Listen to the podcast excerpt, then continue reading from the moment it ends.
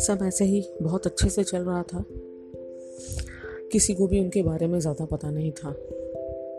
बस उन दोनों को उनके बारे में पता था। कभी कदार नील रूह के घर भी आता था। दोनों बैठ के चाय, कॉफ़ी पीते थे।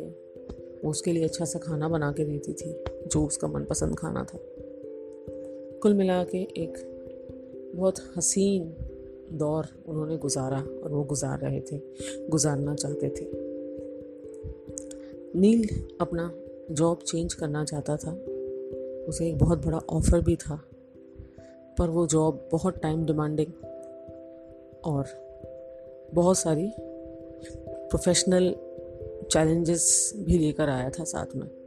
नील ने रूह के साथ उसे शेयर भी किया था। जब रूह ने वो सुना तो उसने एक झटके में कह दिया था कि नील दोबारा मत सोचो, इसे ज्वाइन कर लो। तब नील ने कहा था, क्या कह रही है तू? पता है ना? कितना सारा टाइम देना पड़ेगा इस नौकरी में। मेरा एक बच्चा है, मेरे पेरेंट्स हैं, उनको देखता हूँ। नौकरी देखूँगा, फिर तुझे टाइम कहाँ से दे पाऊँगा? फिर तू शिकायत करेगी। रूह ने हँसते हुए कहा, कि तुम तो पूरे के पूरे मेरे ही हो। तो क्या टाइम और क्या क्या तुम ये जॉब करो, मैं चाहती हूँ तुम्हें जॉब करो और तुम इसमें एक्सेल करोगे। कहीं ना कहीं नील के सामने उस जॉब में बहुत सारे चैलेंजेस थे। उसने वो काम शायद पहले नहीं किया था और वो करना चाहता था, पर शायद हिम्मत नहीं जुटा पा रहा था क्योंकि उसके पास, उसके परिवार की ज़िम्मेदारी थी। कल को कुछ डिसीज़न गलत जाता तो वो क्या करता? पर उसे रूह ने समझाया, उसे भरोसा दिलाया, उसे खुद के ऊपर भरोसा दिलाया तो नील तैयार हो गया और उसने जॉब स्विच कर लिया। जैसे कि पता था उन दोनों को, शुरुआती दिन में बहुत बिज़ी रहता था। कभी कभार सिर्फ़ पाँच या दस मिनट पूरे दिन में बात होती थी। पर रूह ने किसी भी किसी न किसी तरह उसके साथ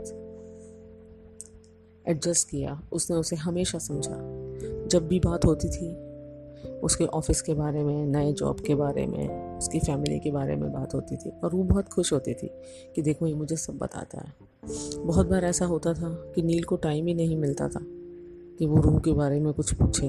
उसने खाना खाया, वो सोई, उसका काम कैसा चल रहा है? पर रूह ने कहा कोई बात नहीं, अभी उसको ज़रूरत है। बस यही छोटा सा समय वो जो साथ गुजारते थे, वो गुजारते थे। वक्त चलता रहा, नील धीरे धीरे धीरे धीरे अपनी नौकरी में सेट हो रहा था। पर इस समय जो उसने वो समय लिया उस नौकरी में सेटल होते होते और बीच में उसके परिवार में भी कुछ दिक्कतें आ रही थी, उसके डिवोर्स केस में भी बहुत दिक्कतें आ रही थी तो उसके ऊपर इतना प्रेशर आ गया था कि कहीं ना कहीं वो बहुत चिड़चिड़ा, अनमना, गुस्से में रहने लग गया।